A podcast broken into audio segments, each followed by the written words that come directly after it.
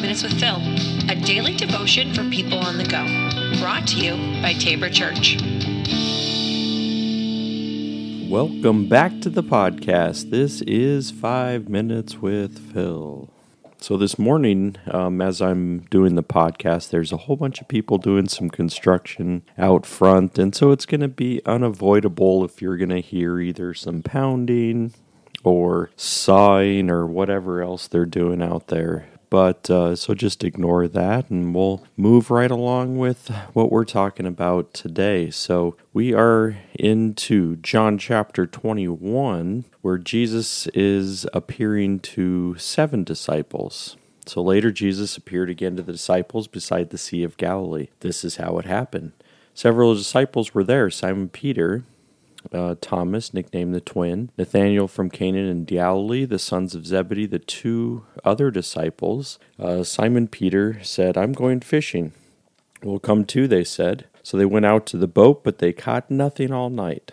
At dawn, Jesus was standing on the beach, but the disciples couldn't see who he was. He called out, Fellows, have you caught any fish? No, they replied. Then he said, Throw out your net on the right hand side of the boat, and you'll get some. So they did, and they couldn't haul in the net because there were so many fish in it. Then the disciples, the disciple Jesus loved, said to Peter, It's the Lord. When Simon Peter heard that it was the Lord, he put on his tunic, for he had stripped for work, jumped into the water, and headed to shore. The others stayed with the boat and pulled the loaded net to the shore, for they were only about a hundred yards from shore. When they got there, they found breakfast waiting for them fish cooking over a charcoal fire, and some bread. Bring some of the fish you've just caught, Jesus said. So Simon Peter went aboard, dragged the net to the shore. There were a 153 large fish, and yet the net hadn't torn. Now come and have some breakfast, Jesus said.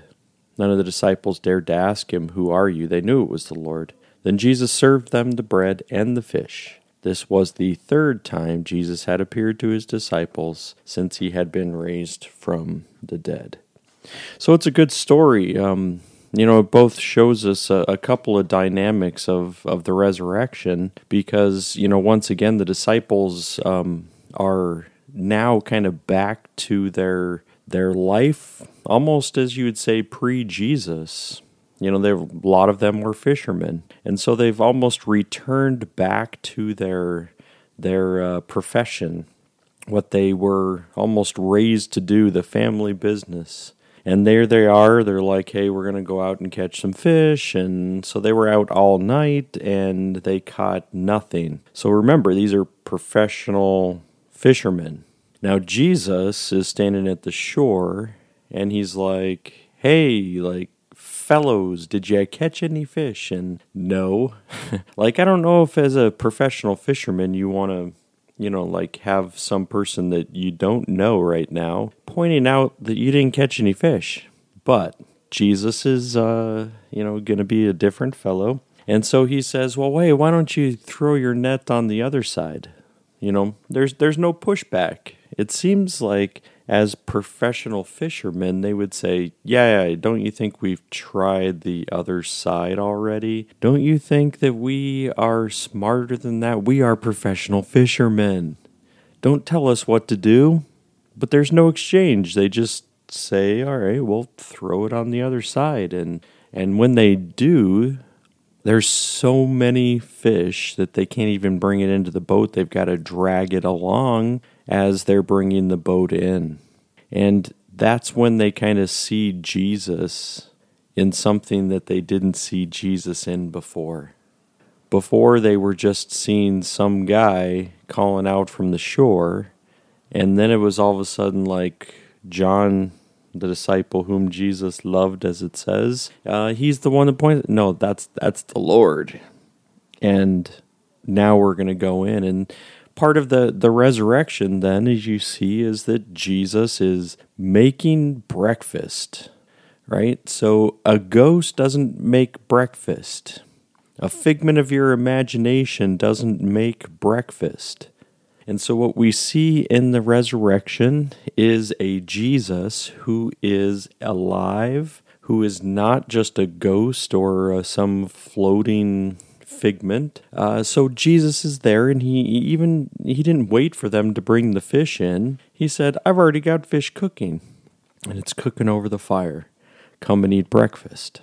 And then he said after that, like, hey, if you want to bring more fish over, you, you're welcome to, and we'll have breakfast together. I think Jesus invites people into relationship, and he invites these disciples to once again understand what it means to come and to eat with him and to break bread together. You see, there's the relationship and the relationship aspect is very important to Jesus. And so he gathers them around, they sit at the table, well, or they sit at the beach, and they eat some fish, probably some bread, and they enjoy that time together. You see, this is post resurrection Jesus, not a ghost, not a figment, but one who's in continuing to invite into relationship.